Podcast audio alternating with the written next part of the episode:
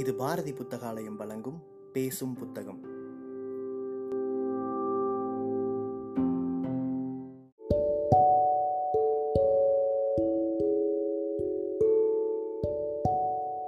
Book day இணையதளத்தின் மூலமாக முன்னெடுக்கப்படும் வாசகர்களுக்கான வாசிப்பு போட்டியில் தேர்வான சிறுகதையை கேட்க இருக்கிறீர்கள்.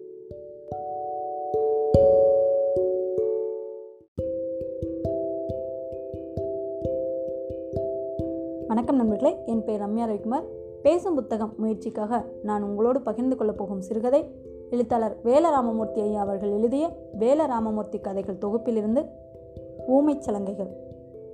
என் வீட்டு வாசலில் வந்து நிற்கும் புனிதாவை பார்த்ததும் எனக்கு ஆச்சரியமாகவும் சந்தோஷமாகவும் இருந்தது. துரை சௌக்கியமா? துருத்தியை ஊதியதும் கொல்லனின் உழைவாயிலிருந்து நெருப்பு பொறி பறப்பதைப் போல வார்த்தைகள் தெரித்து வந்து விழுந்தன. வாங்க வாங்க எங்கே இவ்வளோ தூரம்? நான் எழுந்து கொண்டேன். ஏன் வரக்கூடாதா? வெள்ளை சேலையில் பளீர் என்று சிரித்தாள். புனிதா என் பால்யகால பள்ளி சிநேகிதி. ஒரு பெண்ணின் கூந்தலில் மலர் போல அந்த நாளில் எங்கள் பள்ளியில் புனிதா. உள்ளே இருந்து வந்து எட்டி பார்த்த என் மனைவி வாங்க வாங்க ஏன் வெளியிலே நிற்கிறீங்க? உள்ளே வாங்க கட்டிலை காட்டினாள். துரையை பார்த்து எத்தனை வருஷமாச்சு? ஆளே மாறிட்டே முரட்டு மனுஷனா? கண்களை அகல விரித்தாள். தோளில் கிடந்த துண்டால் என் மார்பை மறைத்துக்கொண்டே சிரித்தேன். மிலிட்ரி சர்வீஸை முடித்து வந்து விட்டாயாமே ஆமாம் ரிட்டையர்மெண்ட் வாங்கிட்டு சொந்த ஊருக்கே வந்துட்டேன். நாங்கள் பள்ளி படிப்பை முடித்துவிட்டு பிரிந்து இருபது வருடங்கள் இருக்கும். நீங்கள் எப்படி இருக்கீங்க புனிதா? துரை எனக்கு இந்த வாங்க போங்கங்கிற மரியாதையெல்லாம் வேண்டாம் நீ எனக்கு பழைய துரை தான். கைகளை கூப்பி கொண்டு சிரித்தாள் கீழிமை அடிவாரம் தளர்ந்திருந்தது துரை நம்ம தெய்வநாயகி போன வாரம் வந்திருந்தாள். படிக்கிற போது ஒல்லியா இருப்பாளே. இப்போ பார்த்தா கனத்து போய் நல்லா இருக்கா. ரெண்டு குழந்தைங்க. உன்னையெல்லாம் ரொம்ப விசாரித்தாள்.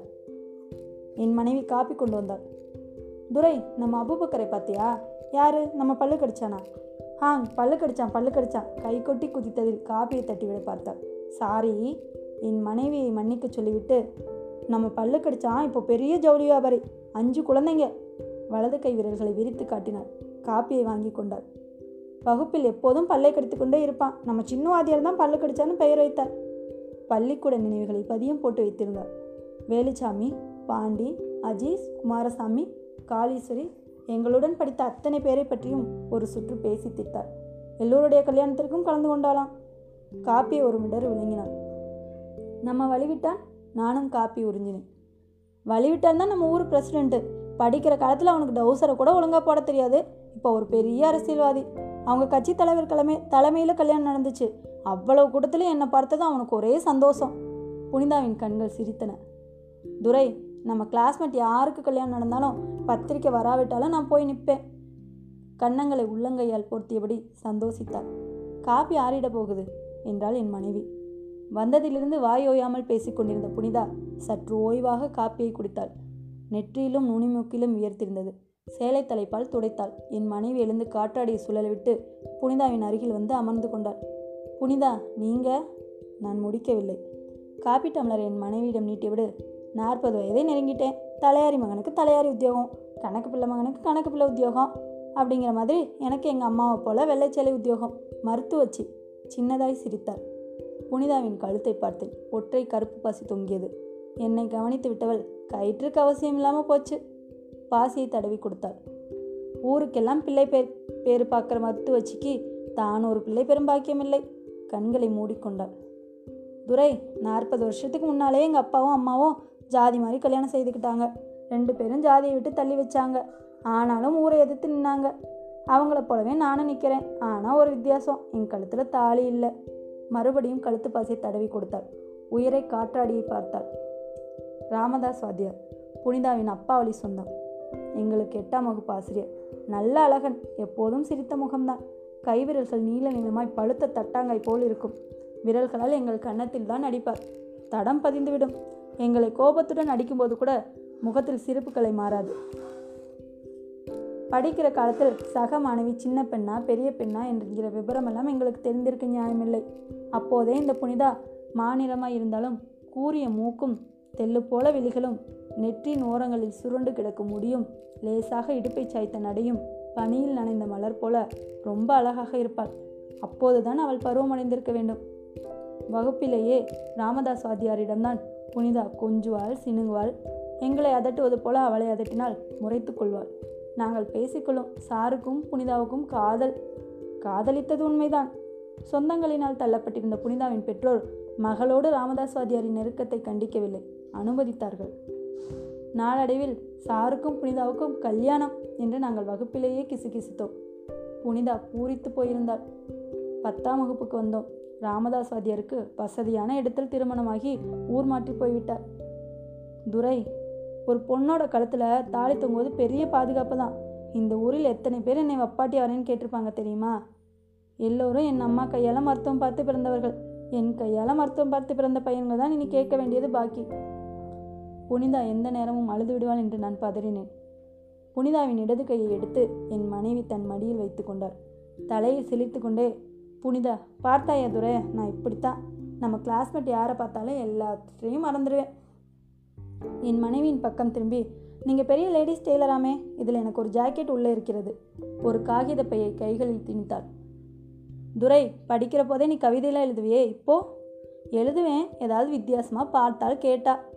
என்ன பார்த்துட்டியே? எழுத. கலகலவென சிரித்தார். உனக்கு ஞாபகம் இருக்குதா துரை? எஸ்எஸ்எல்சி படிக்கிற போது நீ எனக்கு ஒரு கவிதை எழுதி என்னுடைய நோட்டுக்குள் வைத்ததை சுப்பா ஹெட் மாஸ்டர் பார்த்துட்டு உன்னை அடி அடின்னு அடித்தார். நான் அழுது விட்டேன். இப்போது எனக்கு அளவேணும் போல் இருந்தது. ஆமாம் நீ மிலிட்ரிக்காரனாச்சே நீ எப்படி கவிதை எழுதுற? ஒரு மலருக்குள் பூகம்பம் உறங்குவது சாத்தியமானால் கல்லில் இருந்து கவிதை கசிவதும் சாத்தியம்தான் என எனக்குள்ளேயே சொல்லிக்கொண்டேன். புனிதா எழுந்து என் முன் பணிவாய் சற்றே வளைந்து என் அருமை பள்ளி தோழனே நாளை காலையில் நான் வருவேன். கவிதையும் ஜாக்கெட்டும் தயாராய் இருக்கணும். நான் வரேன் என்றபடி படியிறங்கினார் எதிரே பள்ளிக்கூடத்திலிருந்து என் குழந்தைகள் வந்தனர். ஹாய் குழந்தைங்க. ராஜா உன் பேர் என்னம்மா? ராஜ்மோகன். நீ அப்பா ஜாடா உன் பேர் என்னடா? ராதிகா. நீ அம்மா ஜாடா என் செல்ல குட்டிங்க. குழந்தையின் கண்ணங்களை நீவி முத்தம் கொடுத்தாள். உங்கள் வீட்டுக்கு அத்தை முதல் முதையா வெறுங்கோயோடு வந்துட்டேன். சாரி இதோ உனக்கு அத்தையோட ஞாபகத்துக்கு. என்றபடி தன் கழுத்தில் கிடந்த ஒற்றை கருப்பு பாசியை கழற்றி என் மகள் ராதிகாவின் கழுத்தில் கோர்த்துவிட்டு ஹாய் உனக்கு ரொம்ப அழகாக இருக்குமா? அத்தை வரேன். மறுபடியும் தொட்டி தொட்டு முத்தம் கொடுஞ்சு விட்டு நடந்தாள் நாளை இந்த எட்டு போனவள் திரும்பி துரை நம்ம ராமதாஸ் வாத்தியாருக்கு மூன்று குழந்தைங்க. அவரோட மனைவி ஒரு கல்யாணத்தில் சந்தித்து பேசிகிட்டு இருந்தேன். கூவி விட்டு ரோட்டில் ஏறி போய்விட்டாள் தன்னுள் விழும் கழிவுகளை எல்லாம் சுமந்து கொண்டு பிறப்பையே பறித்த பெரிய சோகத்தை ஏதோ சட்டையில் படித்த தூசியைப் போல தட்டிவிட்டு போகிறவள் போல. என்ன அழுத்தம்? காலையில் புனிதா வந்தாள். கவிதையும் ஜாக்கெட்டும் தயாராக இருந்தன. நேரே என் முன்னால் வந்து நின்று தானம் கேட்பவளைப் போல இரண்டு கைகளையும் ஏந்தியபடி முதலில் கவிதை அப்புறம் ஜாக்கெட் குறும்போடு நகைத்தாள். அருகில் என் மனைவி நின்றாள். கவிதையை புனிதாவின் கைகளில் வைத்தேன். ஒவ்வொரு வரியாய் கீழிறங்கினாள். நான் புனிதாவின் முகத்தையே பார்த்து கொண்டிருந்தேன். உலகெங்கும் உதிரும் மலர்கள் எல்லாம் உன் பிள்ளைகளே என்று முடியும் கடைசி வரையில் வந்து நின்றாள். என்னை நிமிர்ந்து பார்ப்பால் என எதிர்பார்த்து நின்ற என் அங்கமெல்லாம் ஒரு நொடியில் ஆடிப்போய்விட்டது. கவிதையை முகத்தோடு வைத்து மூடிக்கொண்டே ஹோவென கதறிவிட்டாள். புனிதா இதோ பாருங்க புனிதா என் மனைவி தன் நெஞ்சோடு சேர்த்து அணைத்தபடி புனிதாவின் தோள்களை பிடித்து குலுக்கினார் என் கண்களிலிருந்து நீர் கரகரவென இறங்கியது. என் மனைவின் மார்புக்குள் புகம் முகம் பொதித்து குலுங்கி குலுங்கி அழுத புனிதாவின் உடல் சரிந்தது. பொங்கும் கடலும் சீரும் காற்றும் புனிதாவின் பக்கம் நின்று நியாயம் கேட்பதாக எனக்கு பட்டது. நன்றி வணக்கம்.